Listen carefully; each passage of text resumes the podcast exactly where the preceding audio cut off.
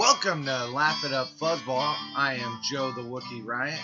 Welcome to the podcast where we talk about life, the universe, and everything, but mostly geek stuff.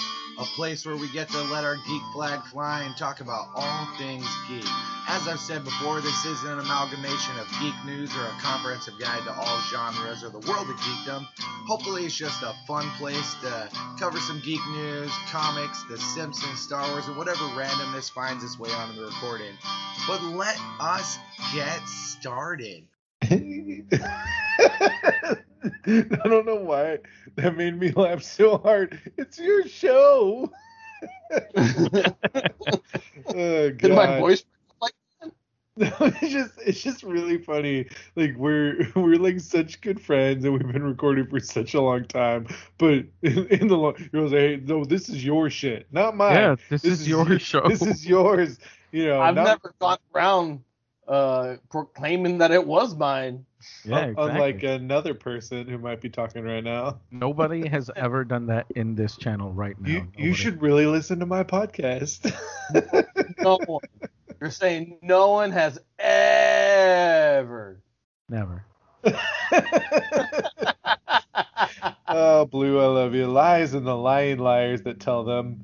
Oh but my hey, friends, welcome to level 209 of Laugh It Up Fuzzball, and welcome back to the Diversiverse. the Diversiverse. Yes, hopefully uh, you enjoyed the news episode that came out for 208 that I haven't recorded yet. Uh, actually, as you have heard the voices, it's Laugh It Up Fuzzballs because both uh, Danny the Deuce and uh, Mr. Benjamin Bluford Blue the Fourth are with me to talk more Diversiverse. But because of scheduling stuff, we had to record before I recorded. And hello, future people. Hello. Hello, future people. well, yeah, like when you're when you're ta- when they're listening to you, like this is us from the past. Like this is a moment in time on the on the 9th of September, year of our Lord Jeebus 2020.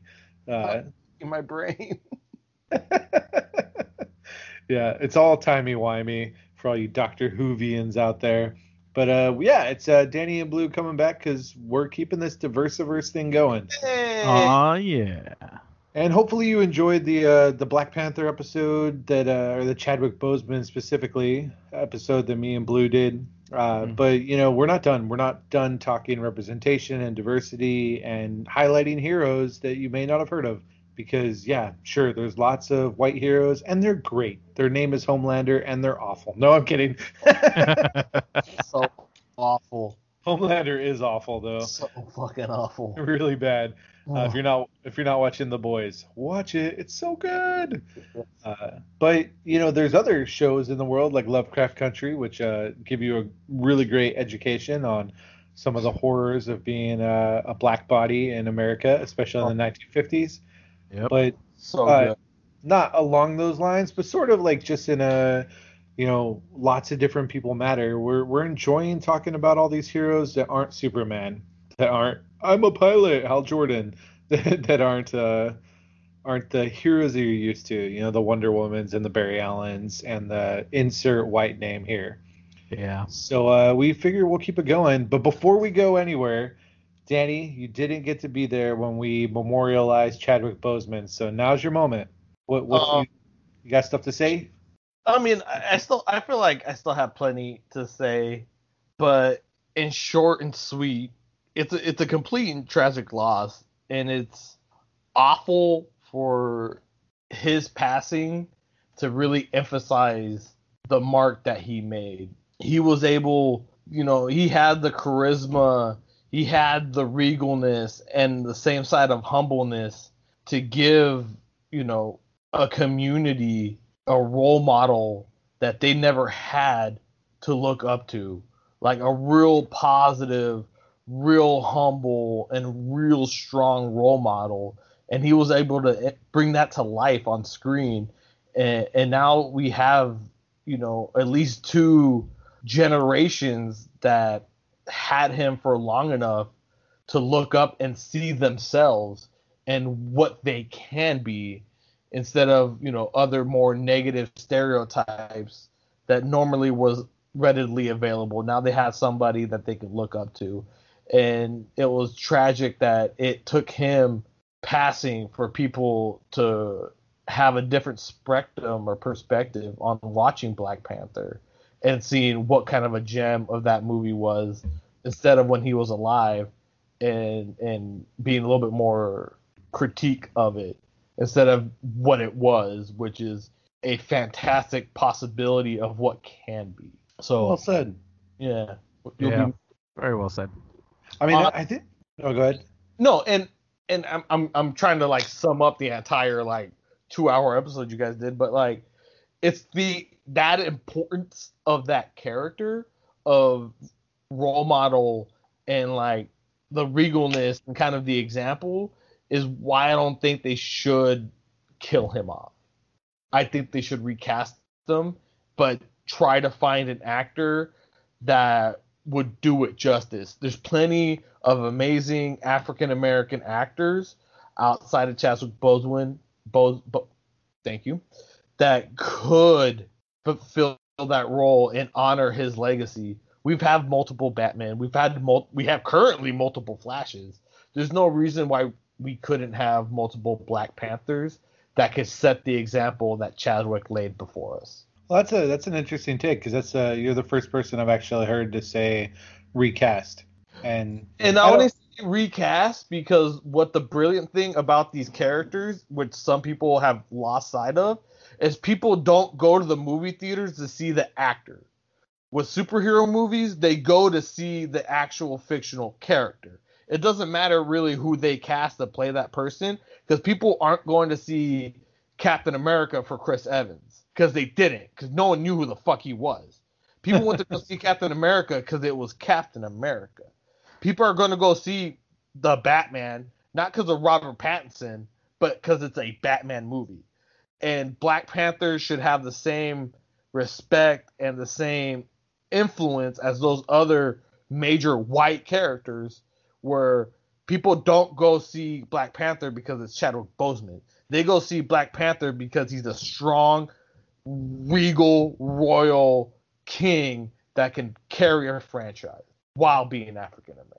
I, I, I don't disagree with you. I honestly don't know the right answer. I don't know that I would be upset about it. Is- I don't think there is a right answer.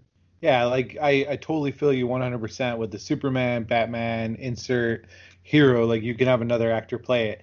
I, I mean, I, I find a lot of value in Shuri getting the takeover, but I don't know how long that can be like continued. You know what I mean? Because like the at least where the comics come from, they don't have that much to like keep that going before T'Challa gets reincarnated or however that works. So And and I feel killing Chadwick Boseman off screen doesn't do him any service. doesn't do him any justice. Thank you. Yes, I just don't. I don't feel like you're respecting his character because this guy was a hard worker, and coming from a line of hard workers, you don't want that work to just be swept under the rug. You want to be able to pass that hard work onto someone else who can carry that torch.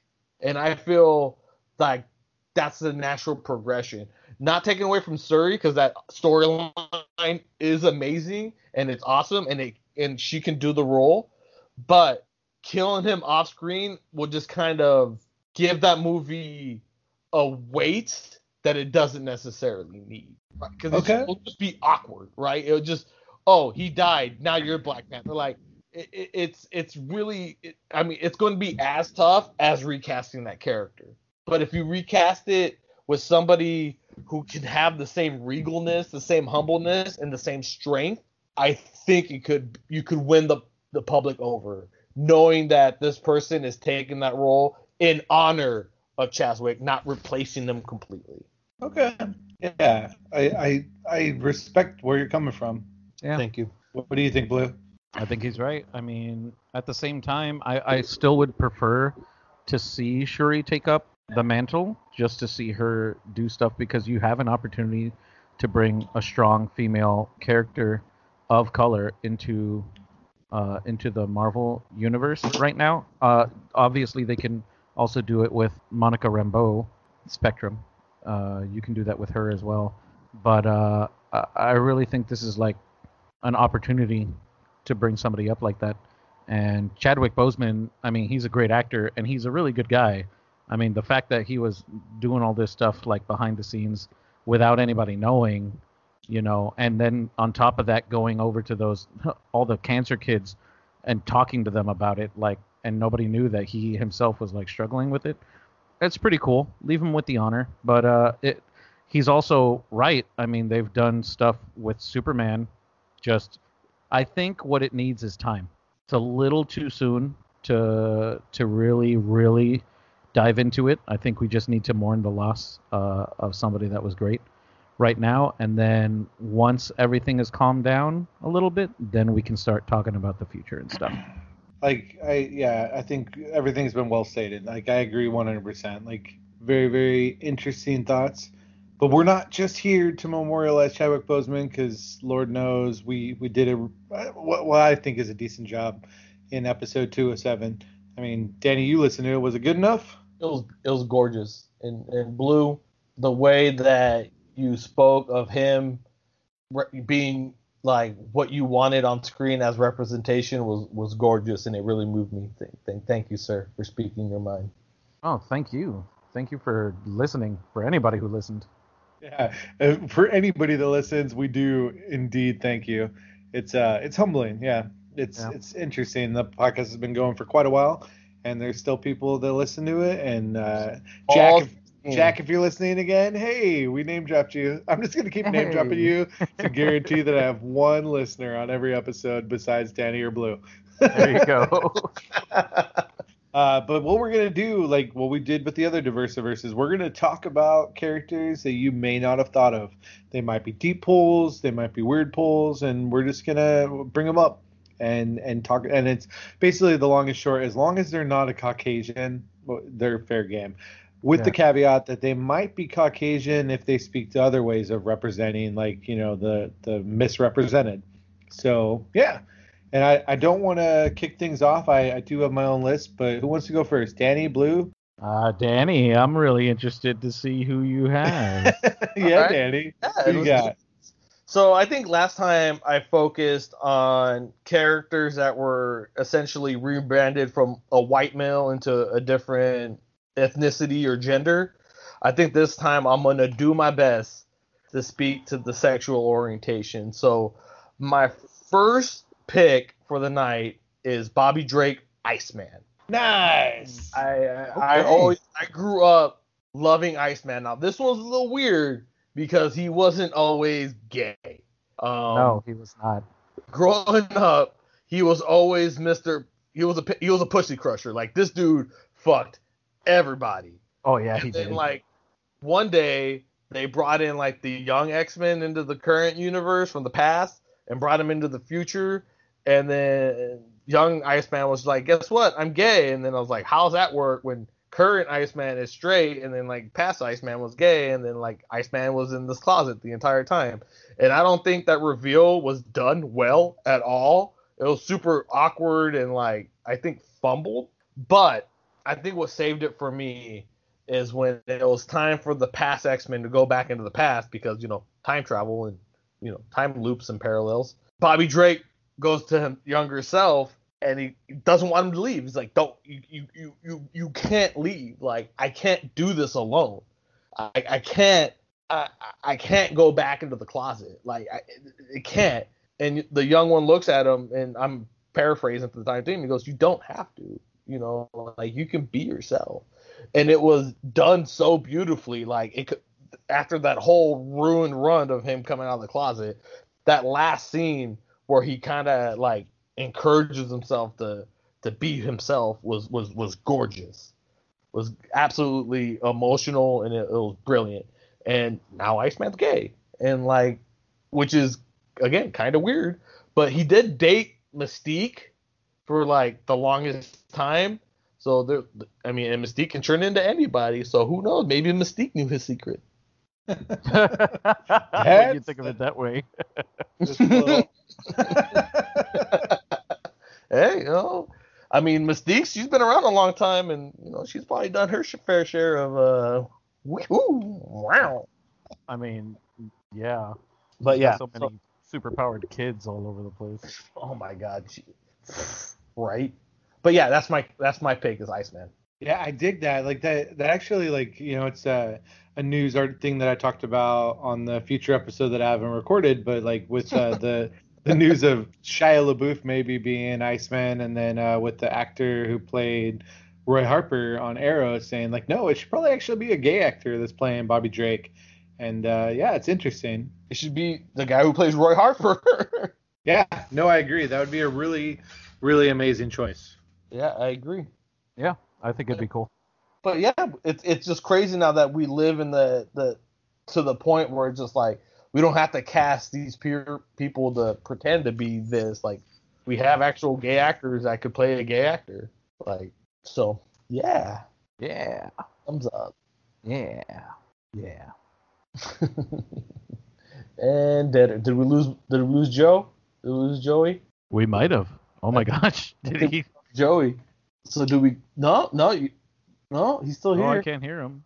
I can't hear him. So, um, do, do you want to just go? Should we stop? Oh, we should stop until he tells us to go.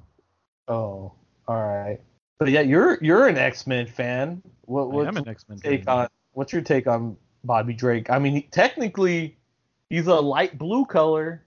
Well, to be fair, Iceman was like my one of my favorite X-Men until I found out about Nightcrawler. Um, and then Nightcrawler was like I was all over Nightcrawler. He was a shit. But uh Bobby, as you said, he he was he was the freaking he was the man. He was a dude that you looked up to to like, okay, that's a good line right there. I could use that line, to try to get me a girlfriend or whatever. It's like, Ooh. yeah, I'm down Ooh. for that.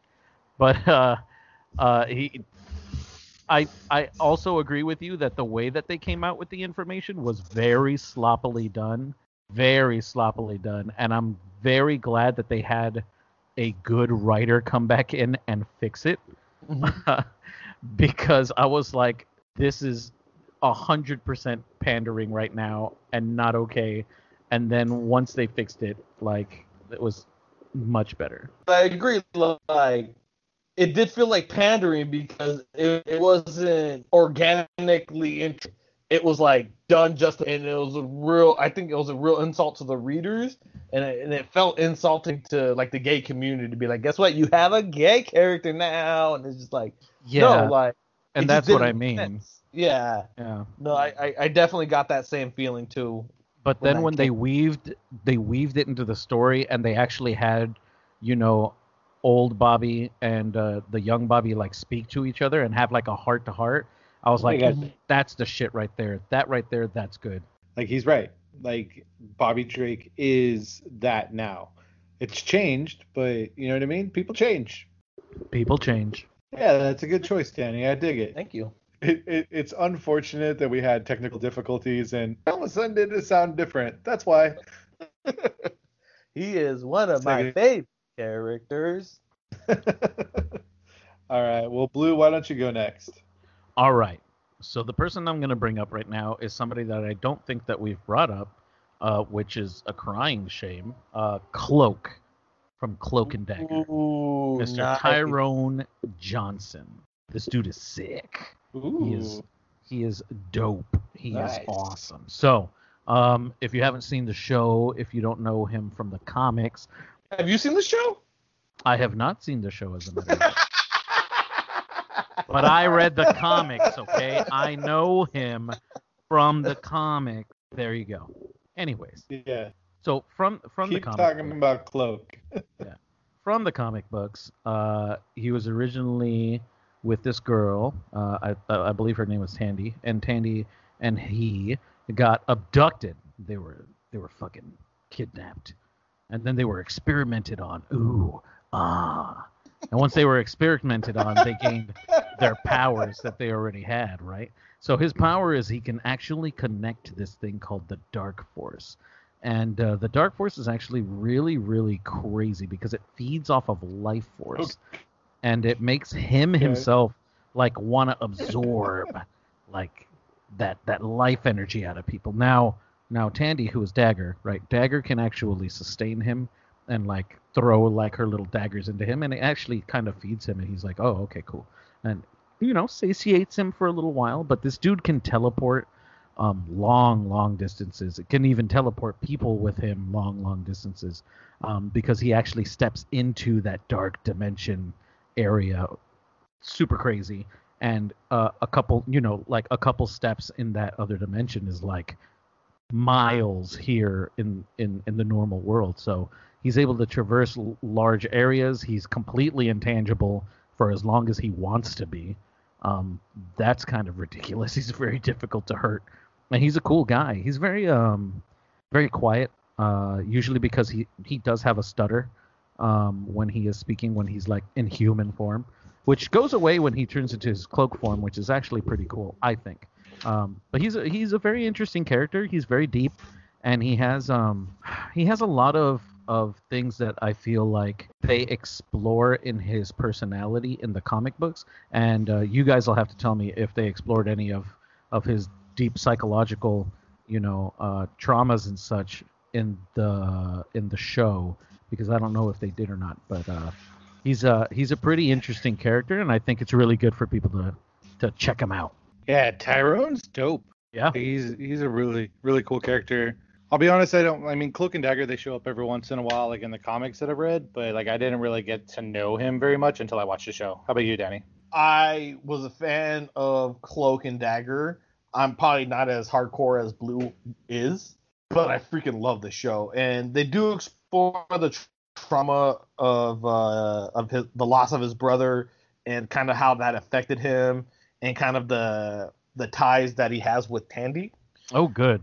But honestly, you should. I can't believe you haven't watched the show. The show is so freaking good, and the way that they contrast the light and the dark of like uh, Cloaks with his kind of side of nightmares, and and Tandy's ability to tap into someone's hopes and kind of melding together. But he was always he Cloak is an underrated, overpowered hero. Like Oh, he yeah. can do so much, and you know he has like a Mary Poppins like bottomless bag of what he can stick in his cloak. Like it's nuts. Like he he's like freaking insane. He can stick like armies in his cloak. Like it's crazy, and he's Yeah. super strong. Like he's amazing character. Um, he was never a character that talked a lot, so he never really garnered my attention as much as he probably should have because he is a fascinating character and mm-hmm. again really really powerful Oh yeah. Oh yeah. you should really watch the show I dig I dig Tyrone. Like he's a really good choice, Blue. Yay. So is it my turn? Yeah, that's your turn, man. Okay. So I feel like we're off, and everybody listening, I do apologize. We had some technical difficulties, and it's sort of thrown us off our game. But my next choice is uh, somebody who I'm really surprised we didn't uh, we didn't bring up, and it's sort of interesting because we're going back to the uh, the Asian representation, but somebody who you normally wouldn't think about. My my next choice is Mother Trucking Kato. Oh, nice. Yeah, so Kato from the Green Hornet, you know, the sidekick of of the Green Hornet, but uh, you know, played by Bruce Lee. My introduction to Kato is certainly in the uh, in the television show. But just uh Kato is freaking cool cuz he's like he's like that mild-mannered like valet, you know, and he's got the mask on, but like literally there's so many times where Kato like kicks butt and takes names and saves saves the hide of freaking uh of the Green Hornet. Yeah, and uh, I, I think uh, with uh, Kevin Smith bringing the the cartoon a la the Batman animated series, I was like, man, I can't believe like that didn't come to any of our minds. Like, you know, You're right. I, I should have thought of that earlier. yeah, like when I, it's not one of those where I'm like, how dare you, Blue? How did you not mention him? But when I when I thought of him, I was like, oh, like I would have I would have thought that would have been a character that like Blue would have brought up. And I'm like, just between like the the the serials from the old days, and then you know the television show with Bruce Lee, and then you know everything that's come recently, including the I'm Seth Rogen, Green Light, Green Hornet. but uh, I actually liked that I- one. I didn't think it I was like- terrible. i, I like I did like- you? yeah Yeah. that was I- fun. I think uh, Green Hornet is is cool. Period. Like just like with its like more down to earth and its noir stuff. But I think Kato Kato's a cool character. What do you guys think about him? Oh, I absolutely agree, uh, like full heartedly, and I can't believe uh, I I never uh, I didn't think of him until like you said it, and I was like, oh my god, how did I not? like, I was kicking myself for a second after you mentioned it. And I like the fact in the Seth Rogen one because originally Kato was kind of his servant or like his like you know his Alfred, but in the newer one, in the Seth Rogen one that I guess me and Blue are the only in our own boat on that one, is that he wasn't a servant. Like he was like a guy helping him. So he was almost equal or as better than the titular character, the Green Hornet. Like, and I thought they did that, gave that character more justice instead of being like a manservant that has to like care to uh like the Green Hornet's character. That's fair. Yeah. I mean, this is somebody who I literally wrote down when we talked about Shang-Chi in the last Diversiverse episode, where I was just like, mother trucking Kato, but I'll wait my turn. oh, wait till wait till Shang-Chi comes out, because Shang-Chi's gonna fuck. I'm telling oh you right yeah. now, Shang-Chi's gonna Uh-uh. fuck. Yep. He, he's Yeah. gonna do it. But I, I think uh, it's exciting that like you know there's going to be more stuff. Like there's a movie in development from Universal, then there's whatever the cartoon is that Kevin Smith's working on. So there's going to be more for this. Oh yes. Yeah, that's, And- that's a good pull. And uh, I mean, I didn't hate the Seth Rogen movie. I just uh, I don't know. it was different. It was definitely different. Sounds like we got to do a comic book movie defenders for it. Oh snap! Yeah, I I think like that 2011 film, it was not Kato that I disliked in that movie. How about that? That's fair. That's fair. Still got to defend it. I'm with Blue on this one. I, I, I will have to rewatch it because I really remember very, very little about it. But Jay Chou did a good job as a martial arts expert, and I'm down. I think that's good. And Cameron Diaz is in the movie, so Yeah. of course it's good. And Christoph. Ugh. Yeah, yeah. in, indeed, Christoph Waltz. I didn't even remember he was in that movie, so. there we go. All right, Danny, it's it's on to you. Who's uh, your next uh, member of the Diversiverse? So I feel like this character is going to get booted because I know we're not trying to do main popular characters.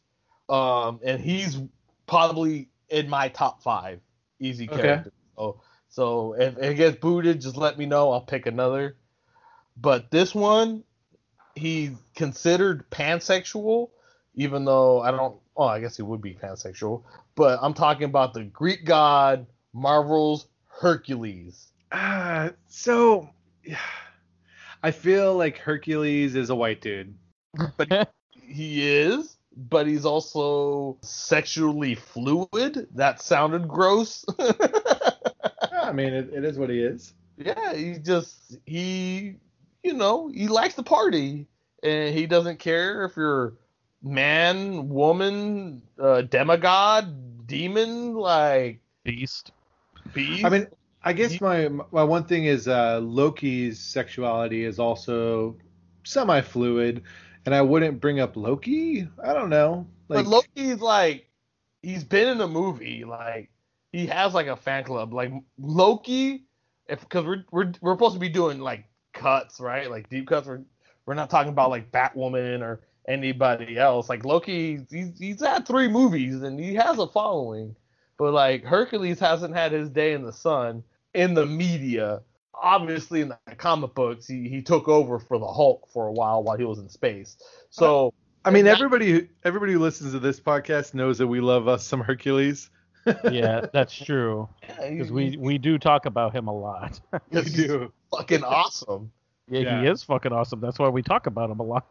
Yeah. I, So- I just like I, I struggle with like throwing him in there with like the LGBTQ plus stuff because I don't know that the focus of Hercules is his sexuality. But it shouldn't be. Your See- sexuality shouldn't be your focus, though. It's just part of who you are.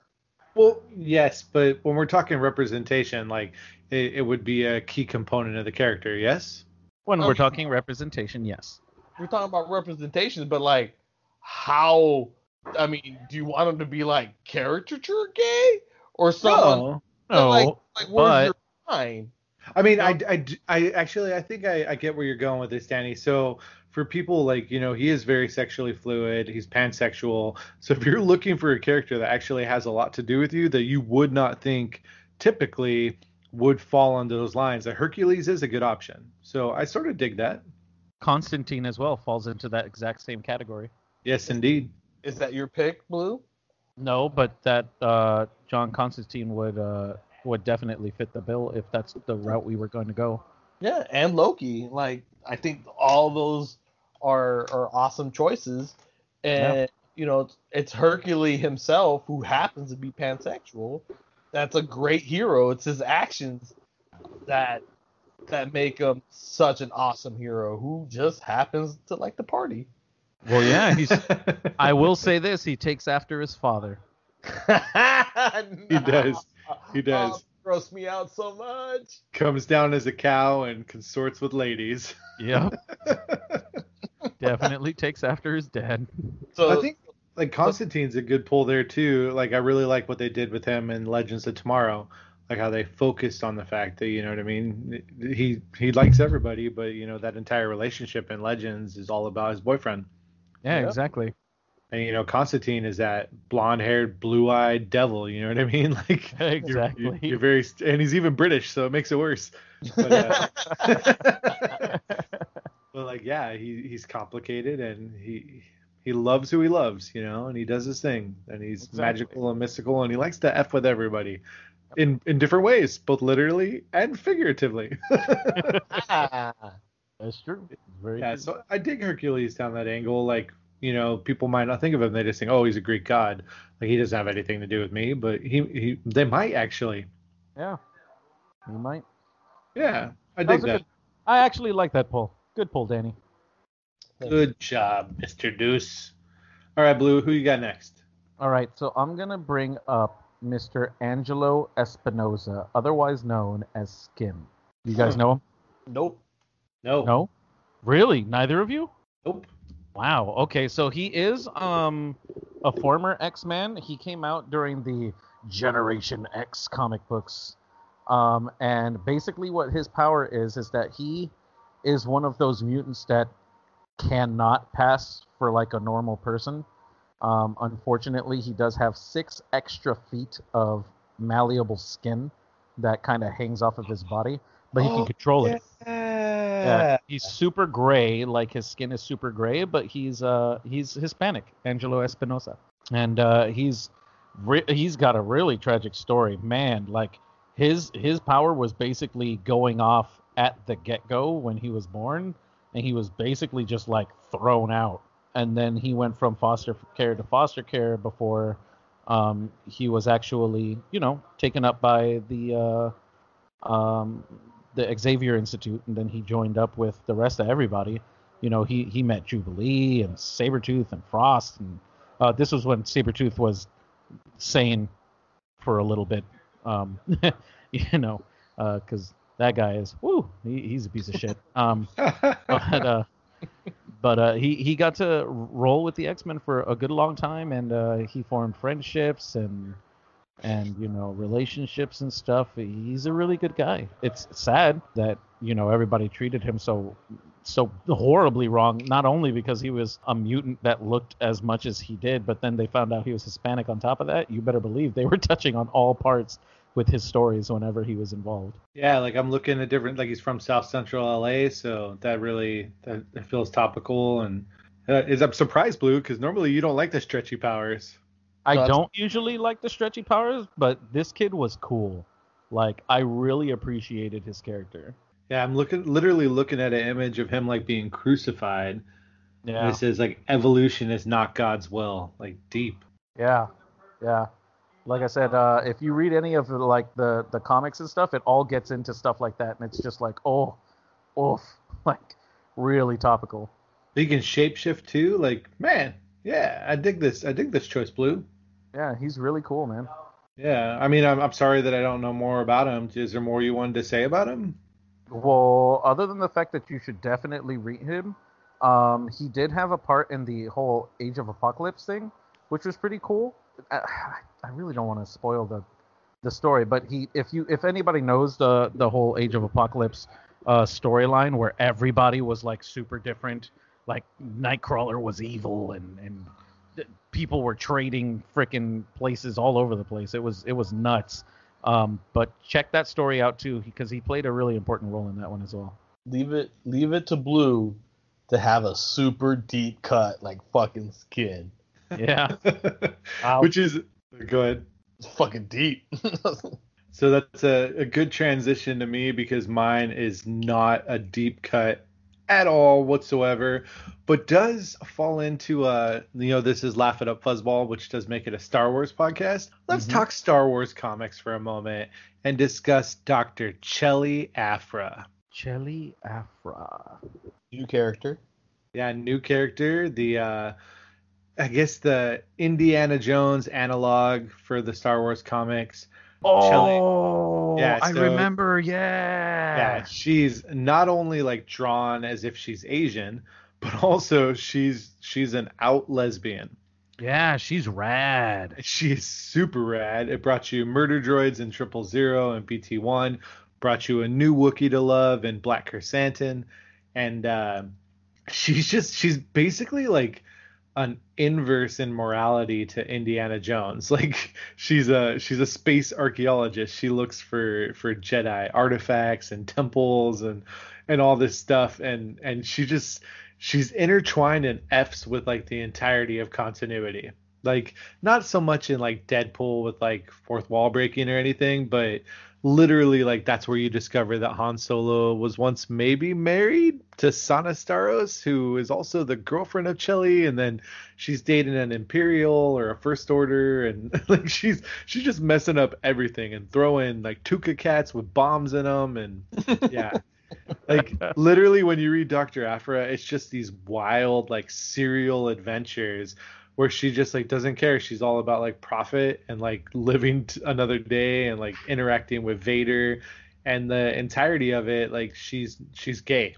You know what I mean? Yeah. And it's like right, she's really badass like tech tattoo on her arm and yeah, and they the authors find ways to like connect to her past where like there's these really heartfelt moments and at the same time like she just doesn't give a shit.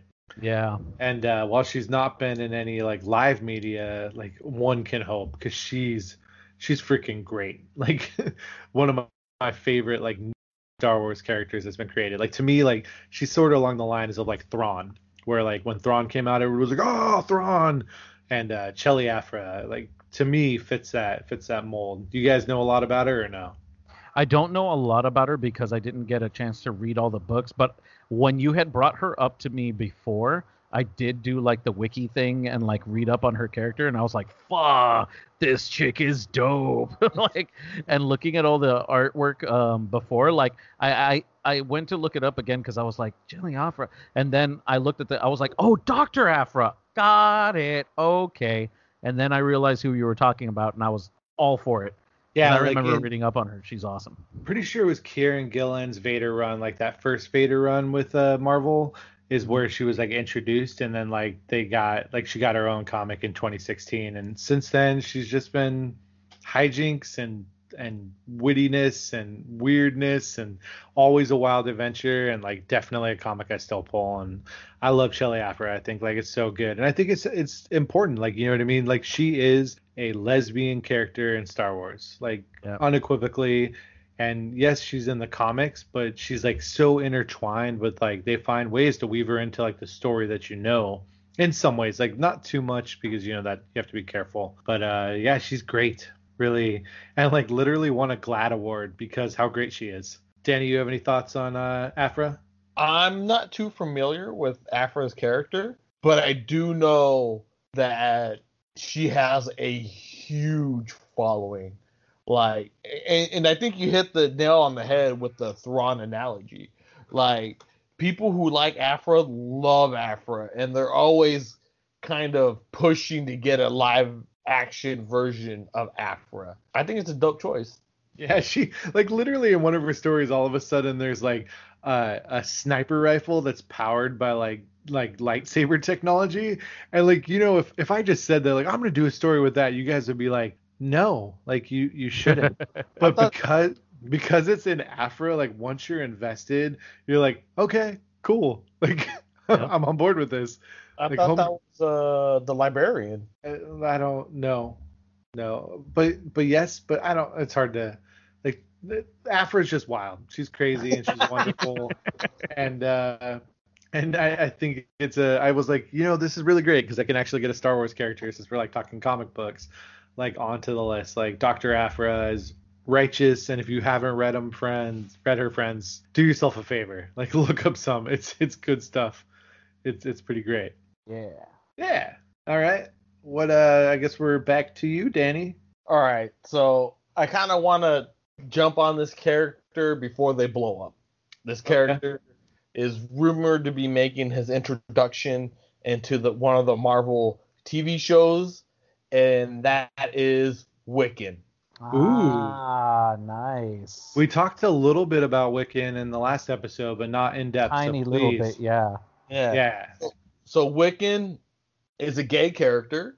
He's part of the Young Avengers, and he's in a relationship with the half Kree, half Skrull uh, character named Hulkling, Yep. and he is I don't want he's son quote unquote, but more of the product of Wanda and Vision, as in the sense that Wanda kind of manipulated reality to bring him into existence. Yeah, she did. It's totally fucked. It's so fun. and he, and he, you know, he's not supposed to exist, but he's he also has the powers similar to Wanda, where he has magic, and it, he's a, an integral part of the Young Avengers. He he's really awesome. Twin brothers with the speedster. I can't remember his name right now. Um, Blue, you got me on this? No. Uh, yeah, can't remember off the top of my head. Ah, you fail. So, anyways, so yeah, I was gonna say impulse, but that's wrong. But yeah, so he, he has a twin brother. They're not supposed to exist, which is kind of no, like they're not, and they didn't for a while. yeah, Uh, Yeah, it's but, like- speed, right? Speed, that's his name. Speed. Yeah. Yeah. fucking horrible name. So like, and you gotta not only does he have to deal with like being gay in the superhero hero community, but he also has to deal with the fact that he's not supposed to exist, and he knows this. Like that's fucking crazy. Yeah, both him and his brother are fully aware that they are not supposed to be. Well, Yeah. I, like when people bring up Wiccan, like I don't know what podcast it was I was listening to, but literally Wiccan is Billy and Hulkling is Teddy. So literally they're Billy and Teddy, and I love that with every ounce of my being. yeah. I didn't Like, catch that. They're they're literally the gay Bill and Ted of the Marvel universe, yep. and they go on time adventures, and oh, it's good. and the relationship is so amazing. It's so strong. Like they care for each other so much to the point where they're doing the new like I don't know Empyre Secret Invasion thing right now. That's going on, and Hulkling's taking his mantle as the king of Kree and Skrull, and Billy's there at his sides because that's the man who he loves, and he's gonna. God damn it, support him, even if it's taking over the fucking galaxy. Yeah, I'm I'm so happy you brought him up. He actually was like on my side list for like a future episode. 'Cause I'm like, we need to talk more about Wiccan. So I'm really really happy that you brought him up. Like, it's good, and like Hulkling deserves like a mention too. Like just because like they're they're a pair. Like you don't talk about you know Billy without talking about Teddy. Like they're so they're so there. You know what I mean? And it's not just like a relationship. Like they're like best friends too. Like you know what I mean? It's like a real solid relationship. It's not just you know banging between the sheets. It. I absolutely agree, and that I um, I really appreciate that they don't like take that kind of view with it. That they form an actual relationship and through the books, and uh, it, you can really feel for it. It's really great. I think it's a. I think that was a great pull. Wiccan is Yeah, awesome. I and it brings great. us back like Loki actually is like involved like in one of the newer Loki comics. Like literally he has like my drag brunch with Loki and it's like Yeah. it's Wiccan and Loki like talking in like a drag bar about like relationships. Yeah. And, uh, it- awesome. it's it's pretty great. Like I, I dig that. It's a really solid choice, Danny. But that's why I really like the books as well with Wiccan. Um, I think Wiccan himself, well, and Speed, both of the both of those kids are such a solid choice for storytelling because they have so many things against them, and they're just trying to live their lives as best as they can. Like Yeah. it's it's really ridiculous to to see when they do have to deal with the fact that pe- some some of the you know heroes are like shut up. You're not even. You're literally not even supposed to be here. I dig that very, very much. yeah. All right, guys. I really have to go to the bathroom, Okay. but but I don't want to delay. So, uh, Blue, do you want to talk about your next hero, and then I'll just jump in like wherever it is. okay. I'm sorry, I just really have to. Like, my No, go eyes, for it, I go see for it. yellow. So, uh, I'm gonna sit here and listen to hear. I'm gonna sit here and listen to hear who your next hero is. Okay. At least talk for like a minute. I got you. All right, go. All right. So my character is Jason Rusch, the second coming of Firestorm. We're we're going DC now. DC Comics. All right. So Firestorm. Uh, for those of you that don't know, and I know uh, Mr. Nick, you know, you know who I'm talking about. You don't like this one as much as, as as Ronnie, which is totally fine. Ronnie was the original. It's cool. A lot of people are are, are purists that way. But Jason, I think, has a more interesting story because Jason is um, African American, and he was not in a good place when he first started. I mean, his uh, he was in a, a low income family. Um, they were living in Detroit. They did not have uh, any money coming in, and as a matter of fact, his his father ended up losing a hand in like some industrial accident, and then his mom was like, "Ugh, this guy is getting unbearable," so she booked it and left, and she left Jason with him instead of taking him. So he's like, "Oh God, now I gotta, now I gotta deal with dad. Mom's gone. I, need to go to college. I gotta get my life together. I don't know what I'm gonna do." And so the only thing that he could do um, in his situation, being in Detroit, he he turned to a local thug and was like, "Hey, I mean, if you've if you've got any kind of jobs or anything for me, like I hear you you hire people to do things." And the dude was like, "Yeah, you know what? I can use you as a courier. You're you're strong, you're fast. Like that's what we're gonna do." So he sent him to go on a job, and then that's when Jason ended up finding the Firestorm Matrix, and uh, it was searching for a new host because you know Ronnie Ronnie himself had died, and then he ended up getting the Firestorm Matrix, like this power that basically gives him control of atoms themselves. It's really ridiculous. It's supremely overpowered, to be honest. The amount of power that um, Firestorm actually possesses, and uh, he actually is able to fuse with like multiple people, not just the the old professor. Although he does fuse with the old professor. I think in the show, what's the show called? Uh, uh, Danny, what's that show? Which show? Legends of Tomorrow. That's it. Legends of Tomorrow. And Legends of Tomorrow, he does fuse with the uh, the Doctor, like exclusively.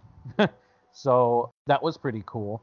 But he does have a lot of things that he doesn't like get to do, you know, as as a hero because of the fact of where he came from.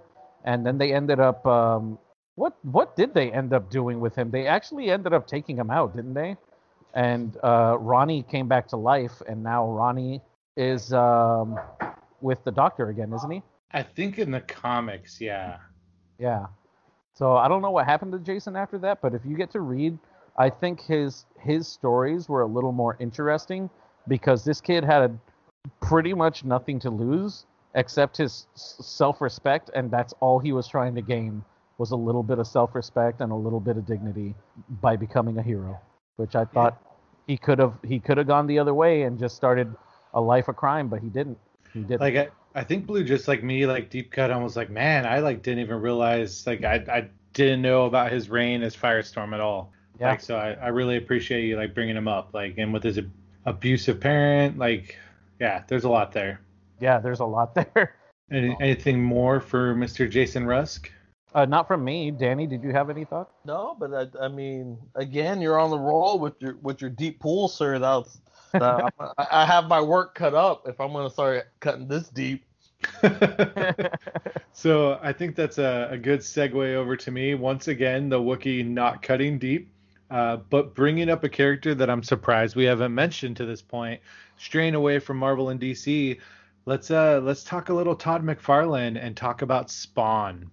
Ooh, good one. Like, because you know, we initially started this list like just thinking like African American heroes, Mhm. and then we we've branched out like wonderfully like into you know Latino, Latina, Asian, LGBT, disabled, but uh Spawn. Like, you want to talk Yeah. about like you know a character that I knew about when I was young, like before I ever dreamed about like being a pundit for all this like wonderful stuff, like. And this is more than just that movie. that movie. like Spawn, like at least for like our age group, like you know, really infiltrated like at least our like cultural consciousness. Oh You know, like people know, like even people that have no idea what Spawn is about see that image and like, oh, motherfucking Spawn.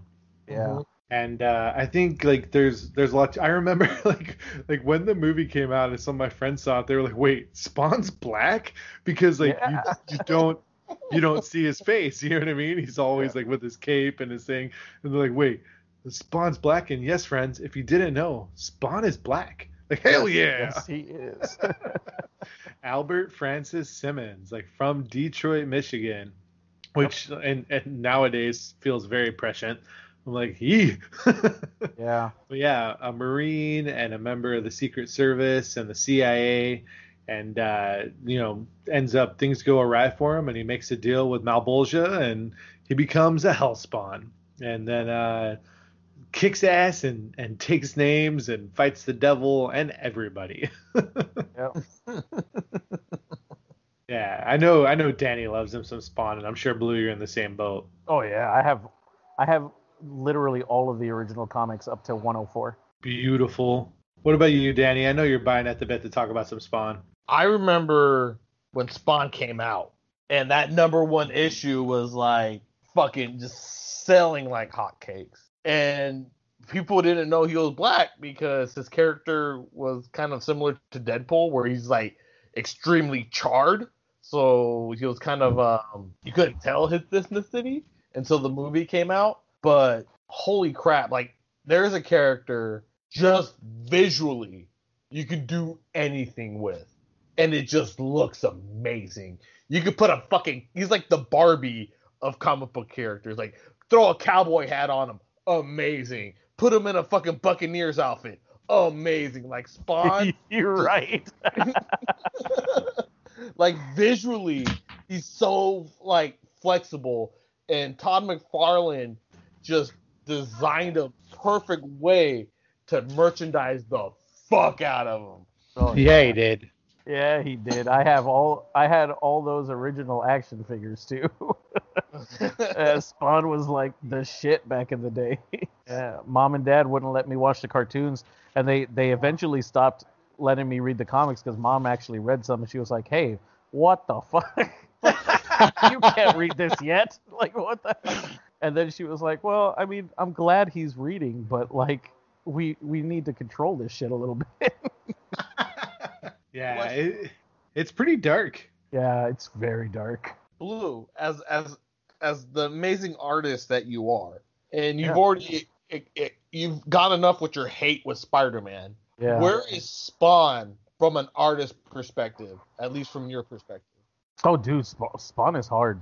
Uh, for me personally, Spawn is very difficult because he has that same um, head type as Spider-Man, so that makes it hard for me to convey a lot of emotions. As well, I guess with Spawn you only need the one.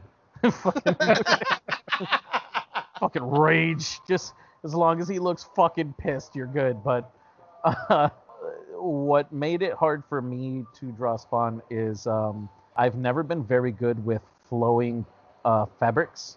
Um, so, but it's good practice for me um, to do so because his cape is alive, and so the cape can do like so many amazing things, and you can position it in ways that you wouldn't normally position clothing, which is great because it is alive, and you can kind of just be like, yeah, I, I did that on purpose, duh. Like his fucking cape is alive, you idiot.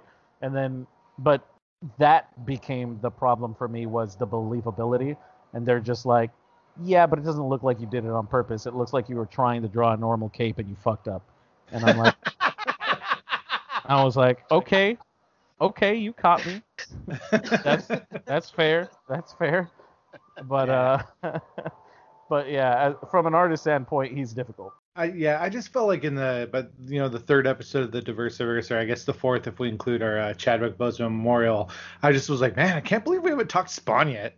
Yeah, that's true. Yeah, he's uh he's solid and like so freaking cool, like definitely like Deadpool cool before Yeah. Deadpool's Deadpool cool, you know? Yeah. you quote that one, Roman Campos. He's had a movie. He's had a TV series. I don't know. I think Spawn Spawn is kind of up there on the heroes list for me. yeah, he's pretty up there. He's, Especially uh, for like an independent character. Yeah, especially for an independent character, and he's very deep too. Like um, like his whole story and everything. Once you you get a step away from the fact that you know, um, yes, he's a hellspawn and all this stuff. Like the fact that he keeps going back to like his wife and he loved her so much, and you actually start getting out into the psychological aspects of what Spawn is. Todd McFarlane did a great job, like bringing this character to life. Yeah, it's it's I mean he started it I think he was like 16 years old. Yeah. Yeah, when he when he first started that, so like it's it's always been a labor of love for him. I just like I I love that movie. I'm not even gonna lie. Like I, I loved it too. John Leguizamo as a clown was the best. We did it in the CBM Defenders. Like I'm trying to. Well, it was uh September 24th, 2017. Laugh It Up Fuzzballs episode 59. So it's an episode that's not on Anchor, but I could definitely maybe do that as like one of the next uh, waybacks if I need to use it for school. So That's yeah, awesome. it was actually CBM Defenders number one. The very first time we uh, defended uh, a superhero movie that people thought might be bad was me and Blue talking about Spawn. yep. Oh man, such a such a good John Leguizamo is a violator like all the time. Please, I feel, I feel like that movie didn't need defending. you know I also agree, but but we're we're standing on an island. all right, Danny, what's your what's your next choice? All right, so my next choice, he is again. I think he looks cool. He has a a rocketeer vibe to him. He can control light. I'm talking about DC Comics, The Ray. Ooh, nice. Interesting pull. Super Yeah. deep. I'm trying Yeah. to go. I'm trying to catch up, Blue. Yeah. No, I dig that you you've got another uh you know blue-eyed blonde-haired hero, but but you're right on you're right on target with your LGBT. yeah, Yeah. man. He is gay. He's part of the currently, I believe currently, he's part of the Freedom Fighters. I know he wasn't always gay. I think it was more of a. I don't know if he's gay in the comics or just in live action in the Arrowverse. But either way, I think he's an awesome character. Visually, he's always been one of my favorites. I love the double-breasted kind of World War II bomber jacket thing that he wears. Uh, the helmet's dope, and he can manipulate light. You can use it to fly. He can use it to beam. Like his light power, he can manifest things out of light. Um, I just think he's an awesome power. He has that gold and black kind of costume look to him, so it gives him a, a similar look to uh, one of my favorite heroes that I've mentioned before, Sunspot. So it just, I think the shading with the light and the black always makes him look ominous and powerful, and you know, fucking mean and angry. Like he's he's a cool hero, um, and he's definitely up there with one of my DC uh, favorites. I mean, I think he's really interesting because his name is actually Ray. Like he's Raymond Yeah. Raymond Terrill, but he goes by the Ray. like, who is the Ray? Can't be Ray. They'll never catch on. But like, he also has like a really like tragic backstory because like, doesn't his father like tell him like exposure to sunlight will kill you? So he like keeps him secluded, and like then like he comes out and realizes it was all bullshit. Well, yeah, he, he, he so his dad tried to keep him secluded because sunlight would have activated his powers, and it wasn't that his father died in combat as I think the original Ray. That his he gets uh, talked into stepping outside, and once he steps outside, he kind of gets the powers and embraces the title of the Ray.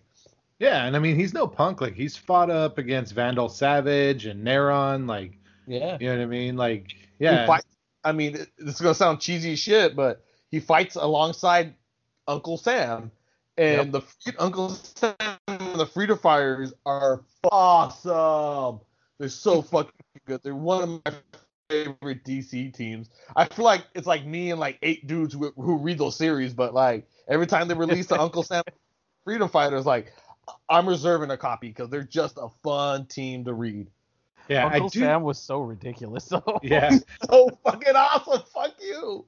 I, I seem to remember like original Ray had a relationship with Black Canary, so I think the whole like being gay thing is like newer, but that that also is tying into like your running theme of how like they ch- they change different things and like that who cares who cares yeah, who he loves exactly. you know who cares who he loves and they did it in a way that felt organic like just like okay he's this is his orientation now so like this is who he is but yet he can still be an amazing awesome character yeah and although i don't know that i'm one of the eight like anytime you mention uncle sam and the freedom fighters i'm on board I mean, any team that can be destroyed by government cutbacks, like, yeah. oh my god.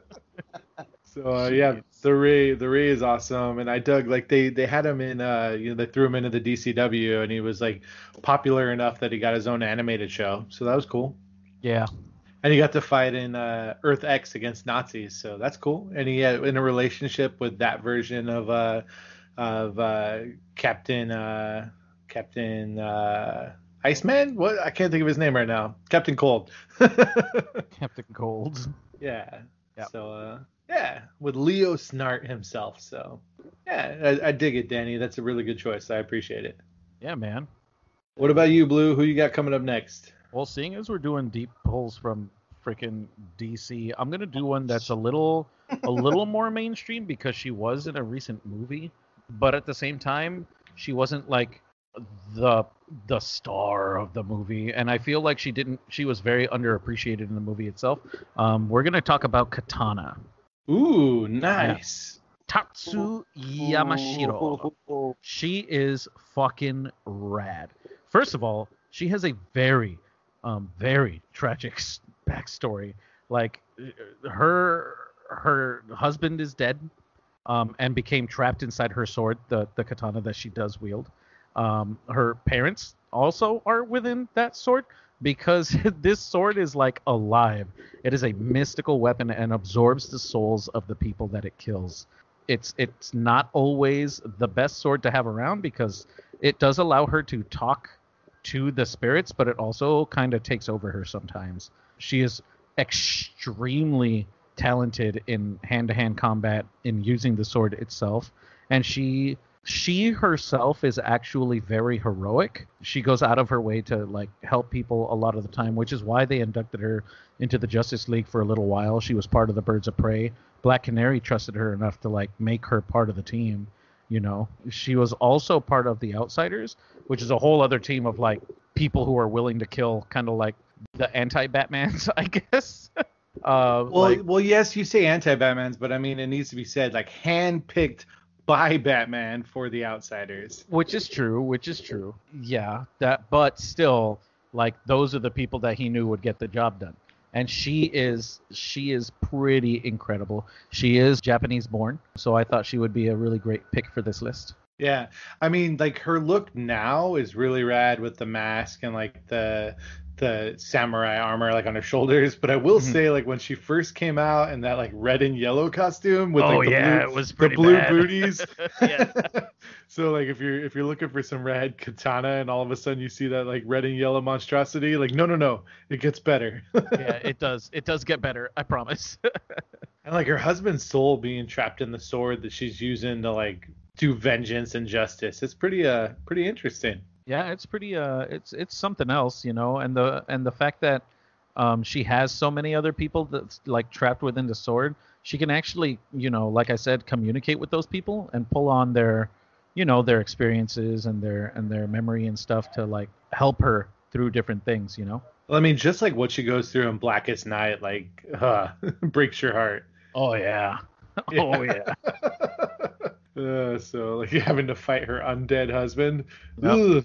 Yeah. It's pretty rough. Yeah, I, I liked her showing up in the Suicide Squad movie, but uh, or Suicide Squad because the Suicide Squad is going to be the better version. Yeah. But, uh, yeah, uh, she it was I liked the actress and I was like cool. Like she's like she even like they have the scene of her talking to the sword. It's just so Mhm. weird and awkward, but it's perfect. I'm Yeah, back. I dig it. And she I think in the animated series wasn't she uh Batman like Brave and the Bold or something? Um, I don't remember actually. Yeah, I think actually she's been like in animated, so a really really solid choice. Yeah, I think she's great. So is it my turn? Yeah, that's you, man. Okay, so we've, you know, it's funny, Danny. Like I originally was like, I'm going to talk about LGBTQ representation, and then you were like, I'm going to do that angle, and I was okay, fuck. so I'm, I'm going. So last time we did this, uh, before, uh, I don't know what episode it was, but I was talking about like disabled characters, and I was like, you know, there's a lot of options there, and no, I'm not going to mention Daredevil. He's blind, we get it. Uh, but I, I thought, uh a character that doesn't get enough love and actually does present like an interesting angle to uh, discuss like you know representation would be Puck. Puck. Puck is Alpha yes. Flight. Absolutely, hundred percent. Puck is rad. Yeah, Yeah, Puck is yeah. yes, Puck. And what, what what do you have against Puck, Danny? that he's like a giant like his powers is pretty much like tossing a midget. oh my god. Danny, Just- Danny. He's just like gets thrown around like he's just a really big cannonball. Like and but his not powers is flying around like he just throws himself at people. So Puck literally is a dwarf that has no superhuman powers whatsoever. He's just Yeah. a really good fighter and he's got acrobatic skills. Yet he's still And he has like the Fuck. worst costume ever. Oh my god. well, originally yes, but we we forgave Katana for her first monstrosity. So now he just wears like you know gray pants and like a a, a wife beater. Yep. You should also see his newest outfits. Like his new outfits, he looks fucking sick. He looks so freaking good in his newest um, incarnations. I feel like I his just- original costume was like we're gonna name him Puck, so we're gonna try to make him look like a hockey puck. I just think uh, Eugene Judd, like as as a dwarf, uh, does does you know the very possible that there are people who are dwarves that like you know, and we're not talking Lord of the Rings stuff. We're talking about real humanity that like see him and they're like, man, he's like kicking ass right next to the Alpha Flight, and he has no powers whatsoever. Like he's literally just like his fortitude and his will and he also like his his longevity like he's he's canadian from saskatoon saskatchewan and born in 1914 but still kicking ass like uh, today Joe, he does have powers, dude. He he's he he is super strong. I mean, I'm, I didn't want to like burst your bubble and stuff, but he is he is super strong. he's strong but i don't think it's like superhuman strength you know what i mean It's ten tons. hey okay Yeah, that's that's pretty strong. Puck is awesome and every time he shows up i'm like motherfucking Puck No, Like, no, he- I, I I will say this. Yes, yes, a hundred percent. Yes, he should be on this list because Puck. One, he's a dwarf, and I feel like in most you know most things there it's either funny or whatever. And I think um, Puck, however, in the comic books, like whenever he was with Wolverine, he was always portrayed as that's the dude I want to go drinking with because that guy is fucking awesome. yeah yeah like you could be best friends with him Yeah. And I mean, seriously, like, okay, so when he encounters Submariner, Submariner's like, dude, I'm gonna fight with you. like, you're not fight against him, but like, I want you on my team. And Submariner hates everybody. He does. And like, like in Secret Wars 2, like, he's the person that fights the Hulk. Like, okay, like that's awesome because the Hulk is freaking, you know, OP yeah. and just like I don't know, like whenever whenever a writer uses Puck, if they use him well, I'm like, dude, this is red. And like Dude. in the the uh, Immortal Hulk stuff going on with Puck is it's nice. It's really good. Oh, he's in the Immortal Hulk right now. Yeah. Oh, that's so cool. I love that they're still using Puck. He's so he, good. Good pull. I love Well, Puck. he's so connected to Alpha Flight with like Canadian heroes, and like if we really want to talk about representation, they don't all have to be American hero because they can be Canadian heroes too. That's right. yeah, so I just I, I wanted to mention Puck because I think he's rad. that's good. I'm glad you brought him up. Puck is awesome. I love that guy. Danny doesn't like him so much, but that's okay. That's fine. He's entitled to his wrong opinions. okay, Danny, who do you have that's better than Puck? Okay, so who I have next is not going to be white and blonde, blue-eyed and blonde. Okay. This character, once they introduce her, her into the MCU, is going to blow up. This, this Okay. person is going to hit representation right in the cojones, and that's American Chavez, Miss America. Oh. Ooh, nice. She part of the Young Avengers, a newer member, uh, super strength, flight, uh, was it durability? She she is kick ass. She's a Latina. She is Yep. a hell of a leader. You know, she's a she's a solid ca- character, and again, visually amazing.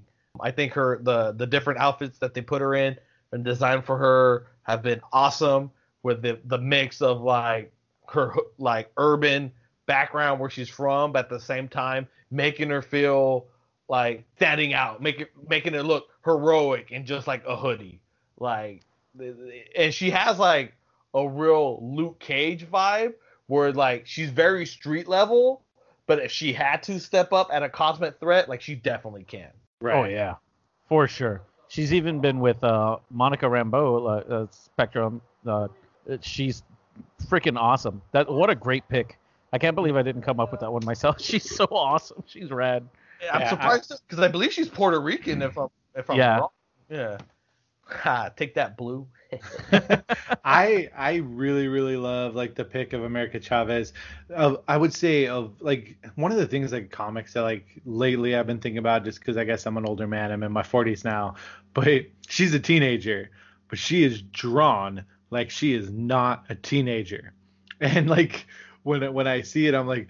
Oh, I feel I feel complicated about this because I have daughters of my own, and I'm like, yeah. you know like and it i think like characters like america chavez have really got me like thinking about like oh like maybe like teenage girls get to be like teenage girls like in comic books they don't have to don't have to be like yeah i don't know i think uh it's sort of like uh the donna troy and like diana prince you know what i mean like wonder girl she's she's drawn like she's wonder woman but she ain't Yep. So, yeah I, I mean so fantastic. Oh yeah, I mean she literally we talked about like uh, Billy and Teddy. She saves their asses several times. Yeah, Yep. and does. she also happens to be a lesbian. And- Oh, that's true. She, She is. she yeah. does 100. percent Mhm. Yeah, and uh, you know a lot of jokes about uh, Captain America being actually Captain Puerto Rico because he only has one star. Uh, and and she is She none it. of those problematics because she is Puerto Rican. she rocks it real well. And I think once they introduce her onto the uh, on live action, she's going to be one of those kind of underdog characters that are just that are going to be the next kind of generation of heroes that we're going to be seeing for another ten years. Yeah, Oh, yeah. for sure. Yep. For sure. I, I, I dig it. I dig it. Can you dig What it? I pick. can dig it. I can dig it. All right, so Blue, it's up to you, man. So what a great segue into mine because I thought Danny was going to steal my character because I am also expecting her to come out into the MCU and I was like, oh no, are, are we gonna have like the same character? But uh, Korean American Cindy Moon, Silk. Oh, you, you stole my next one, Blue. I knew somebody was gonna have her. Dude, Silk is awesome. So, um, she is basically Spider-Man because she was bitten by the exact same spider that bit Spider-Man. So, so she's super rad. Yeah, and and she's gonna get a some sort of television show according to that news Danny dropped. Yeah, that's what I was uh, figuring. That's why I thought he was gonna bring it up.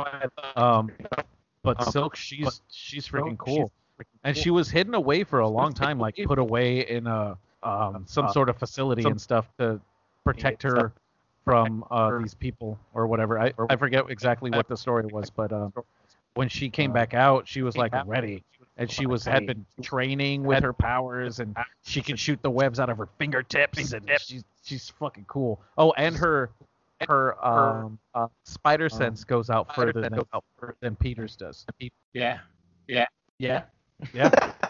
um, Silk, I didn't realize how much of an impact that she had when she first came out until I talked to a female Korean friend of mine who was like crazy about Silk. So the point I was just like, "Whoa, what's, going on?" She's like, "Oh no, you don't understand. I'm Silk. Like I have my representation. Like there's an awesome Spider-Man character that I can relate to." And I was just like, "Oh shit!" Like it totally just went over my head until Yeah, she man. like pointed Yeah. out to me.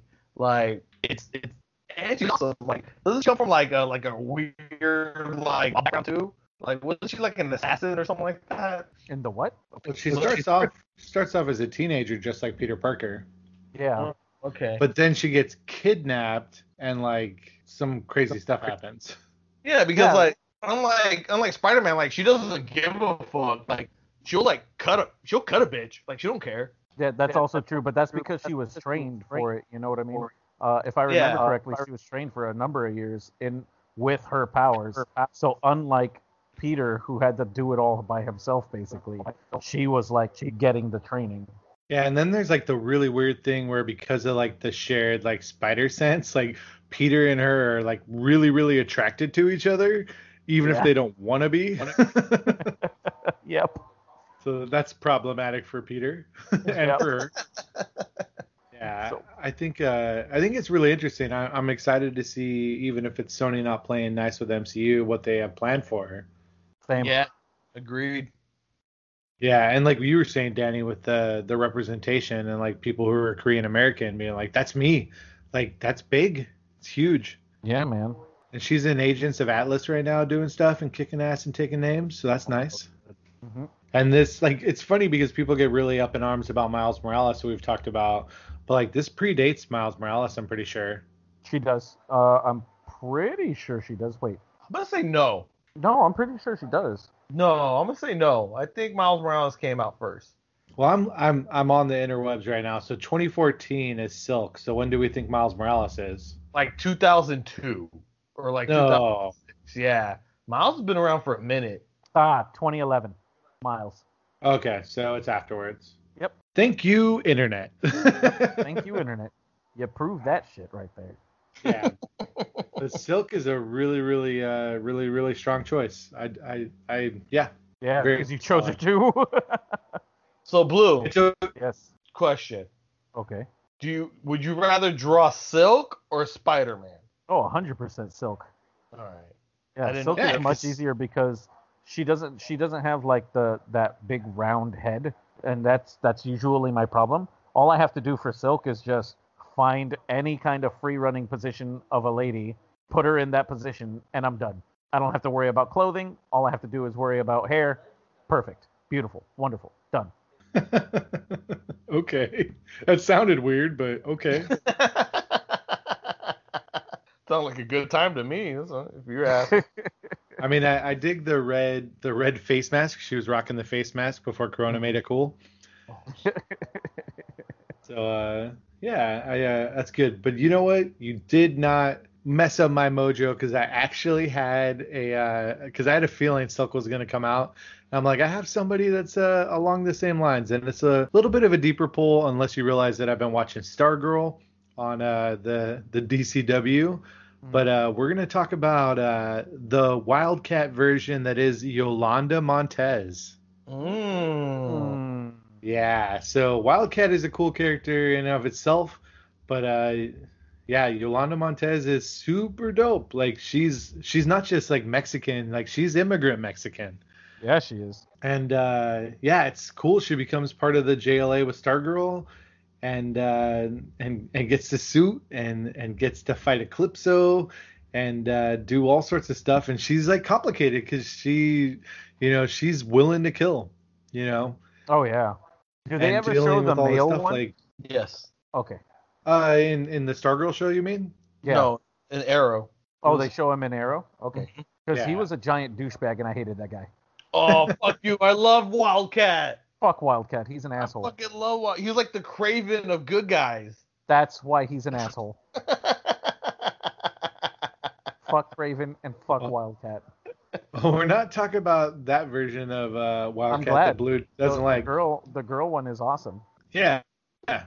And uh, I think I think that's another example, like Danny was saying in the last Diversiverse, like where they where they change it and it doesn't matter because it's awesome.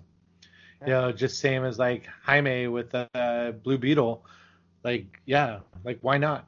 And Well, I mean, she it- was in comic books for a long time. I think New Fifty Two is when she started. Is it?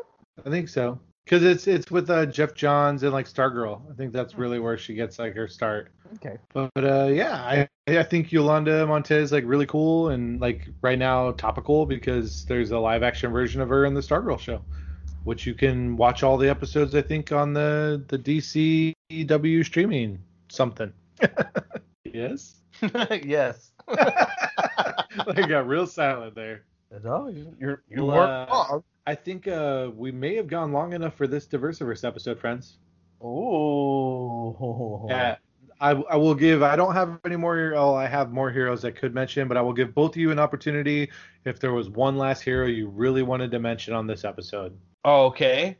Um. So my next up was going to be the daughter of the immortal Vandal Savage, which is Scandal Savage. Um. She's part of the Secret Six. She has the ability to kind of uh, regeneration, and she was kind of like the quasi leader. She was more like the tactician of the group. But Secret Six was just a fun series.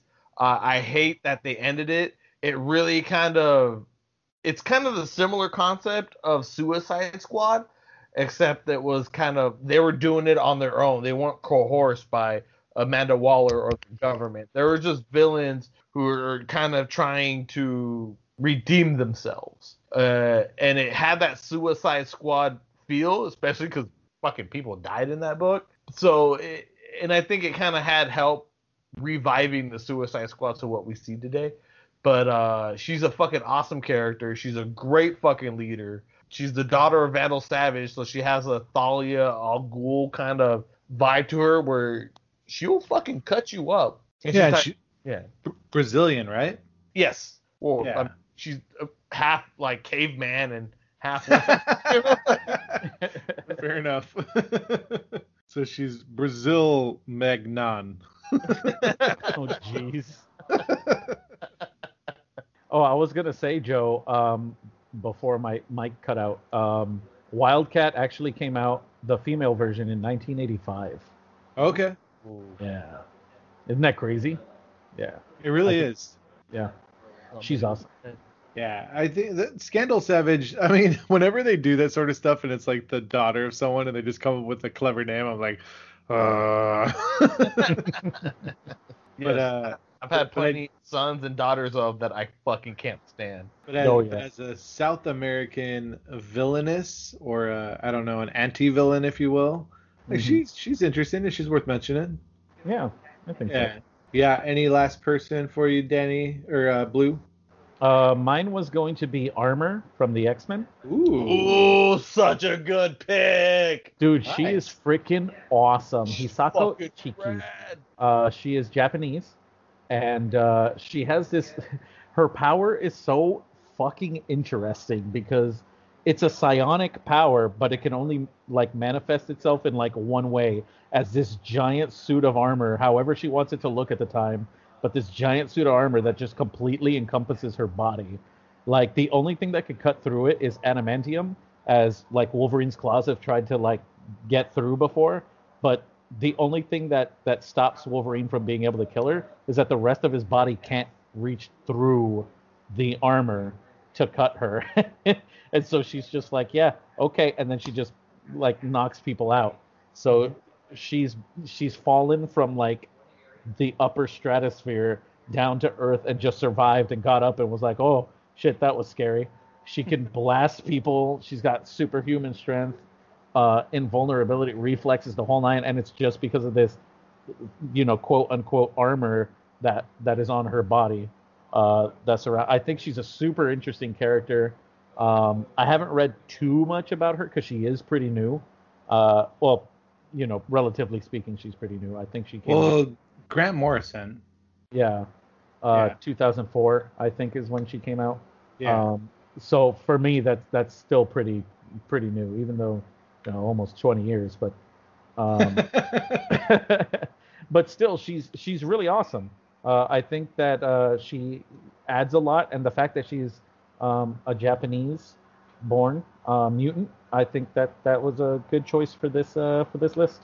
Well, and she's important because like with the whole like Scarlet Witch, like no more mutants, like M Day, like she's one of the mutants that actually keeps her mutant powers. So That she- obviously the writers thought she was cool enough to like keep her mutanty. it's because she's so interesting. Like you don't see a power like that. It's so ridiculous. I think the most interesting thing about her is like when I first saw it, I was like, this is anime. Like this is literally Yeah. them bringing anime into like the Marvel world. Yeah. Yeah. So, So- and she hangs She's she hangs out with Shark Girl. well, she's also under the tutelage of Wolverine, so she's one of the elite few that essentially is he's taken under his wing, a la Jubilee and Rogue, and and kind of like mentor them. Yeah. So she's kind of like a prominent character in X Men as they're kind of setting her up to become kind of like a future leader of the group. Let's just be real. Let's- Every every time a female like connects herself to Wolverine, you're like, "Ooh, be careful, be careful," oh yeah, that's true. that's like hundred percent true. because Sabretooth Because- likes to kill all of them. Yeah. He almost He- would have killed uh, Jubilee too had she not been a vampire. vampire. Oh, comics. I love that sentence so much. it's so ridiculous. All right, well, guys, I think we I think we did a good job covering some more uh Diversiverse. Yeah, man. We got 19 heroes. Nice. Yeah. uh, what I thought we were going to end up with, especially this far into the diver- Diversiverse. Oh, and I, I still my list is still strong. I was looking at it while you guys were talking. I'm like, we're good. Well, uh, final thoughts, friends. Go for it. Uh, I think uh, representation, as uh, Danny pointed out from uh, his Korean friend who actually saw, you know, a hero for her, uh, is very important because I know that feeling personally, and I gotta say it's it's a very powerful feeling to see yourself like in a hero and to be able to relate and be like, oh, you know, I can see me as that person and like think of something greater than what I am now. But to see like other people also seeing what greatness can come from you, I think is even bigger than just from yourself. You know what I mean? And I know we always say, you know, you got to look in in on yourself in order to like find, you know, your own strengths and stuff like that. But it's also really important because we are such creatures of uh, social creatures, you know, to be able to see the connection that other people can see that greatness within us too. It's it's almost validating, like we exist. You know what I mean? And I think that's really important for uh, a lot of kids growing up right now, especially in this time with all this stuff with garbage going on right now. You know, it, it kind of feels like a lot of people are being invalidated a lot of the time, and you know, you you get to see these heroes and inclusion, and if we uh, as our little team here are able to actually bring out characters that maybe you guys didn't know, I think it's a great thing. Maybe you guys can see a little bit of yourselves in some of these characters. Well said. That was beautiful. Yeah, I'm like, I, I don't have anything to add to that. That was good. I, I think it's important in that what going adding on to what Blue said is to understand to to that not everything's made for you as an individual or selfishly, right? yeah. you know, it's good to have multiple characters from multiple backgrounds and multiple identities. If you don't relate to one, that's fine. There's no hidden agenda that they're trying to force on you. What they're trying to do is give that other person who can relate to that character someone that they can look up to and see themselves and, you know, the possibilities and potentials that they could reach if there's a character that they can see that can humble them for to to be a better version of themselves. And that's what these characters are for. It, it, it's okay if you don't like or like Puck or or other character because you know you don't like how they look, whatever. But they're not made for you. They're they're made for that person who looks at that character and goes like, "That's me. I can relate. That you know, I see myself as Silk. I see myself as the Ray or as Spawn or whatever it is because those are the target audience that these characters were made to, for. Yeah. Yeah, that that's really. I mean, wow, you guys are insightful mother truckers. I mean, like I'm I'm literally just looking at the list, and there's like so much here. Like you know, we we talked to you know with Hercules or whatever. Like if somebody's like white or like blonde hair, blue eyes, but like the real reality in like today's world is, you know, some people could be like you know what is like straight passing or whatever, and like oh you're you're in the heteronormative world. But if you don't feel like you're a part of it and all of a sudden you see a character like a Wiccan or or a Hercules or a Constantine and like all of a sudden like they speak to a part of you that like feels as an outsider and you get to get to have that like you know hero like you can be heroic. That that really means something. And like I I really appreciate just us like you know pointing out these different you know characters because there's a chance someone listening is like who the fuck is Puck? like, you know? Yeah. and then like I'm not gonna say like you're gonna see Puck and like all of a sudden a Canadian dwarf is gonna speak to you, but he might. and uh or who who's Yolanda Montez or, you know, any of these characters that we've mentioned. yeah. Yeah. There there's more and and while you joke like, oh I don't know how we could keep this going, Danny, you know we're we're far from done. Oh yeah, that's true. And, Yeah, and there's- another thing I like about these characters besides Iceman is that these differences aren't like thrown in your face. Like they Mhm. aren't like openly like showedly gay. They're not caricatures. They just Yeah. happen to be. But most of all, what they are is they prove themselves by their actions, and they happen to be wherever they're from or whoever they are. But they always step up to, you know, to do the best for society and for the general public to, you know, the the best that they can. hmm Yeah, and I mean, I'll say on my list of heroes that we're going to talk in future, I've got 24 more people that I've highlighted. Nice. So I'm I'm 100% positive that there there will be more Diversiverse coming, friends. And I appreciate you joining us for all this. Hopefully you enjoyed it. Sorry about any technical difficulties or weird or wonky recordings here.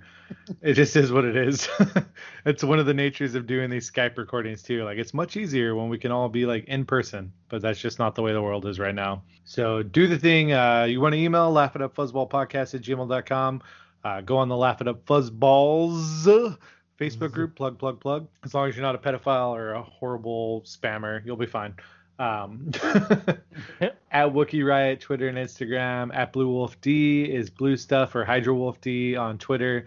Danny doesn't do any of that. Uh, anchor.fm slash laugh dash it dash up dash fuzzball is the main uh, page for the podcast. And uh, we appreciate you joining us while we while we talk about this stuff. I appreciate my friends that let my uh, cisgender hetero white ass uh, talk about characters that aren't me. Although I'm I'm honestly the the worst white Wookiee you'll ever meet. Uh, it it is what it is. I- I'm just way too too uh, self effacing, I suppose. I don't know. Yes. You guys, you guys got anything left? Ah man, that's it. I mean, All right. yeah. Well, we appreciate you, and we'll catch you on the next episode. TTFN, Blue, Danny the Deuce, and uh, Joe the Wookiee Riot out. So then I look at this guy, right? And what I say is, Wrecked him. Damn near killed him.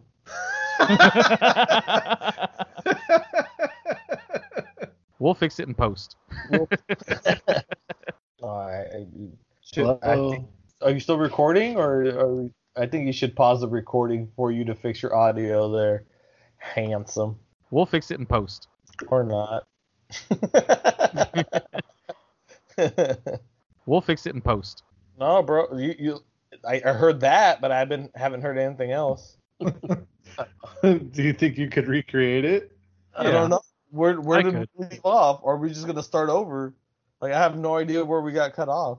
I have no idea either. I'm I'm trying to save what we had before, but I'm gonna have to like go in and try to edit and connect. So why don't I think we were totally solid until the point where you were talking about like your picks. From the beginning. Oh boy. well, I, I think all of your to I I think all your T'Challa stuff like came through fine, Uh-huh. but I don't think any of the Bobby Drake stuff did. Oh, that sucks. So, so do you want to just start at the picks? Uh, yeah, that sounds good. Oh my god! All right, I'll do- do my- all right, here we go. I'm good at winging it. I don't know if I can. Oh the no, problem. now he's breaking up. to. We'll fix it in post. I'm breaking up. Yep, you're breaking up now. Um, Papa, can you hear me? That was better. Danny, just just start with uh just like well my first pick is and then go and I'll I'll figure out how to get this this madness together. All right, just give me give me the countdown and I'll start. Three, two, one. we'll fix it in post.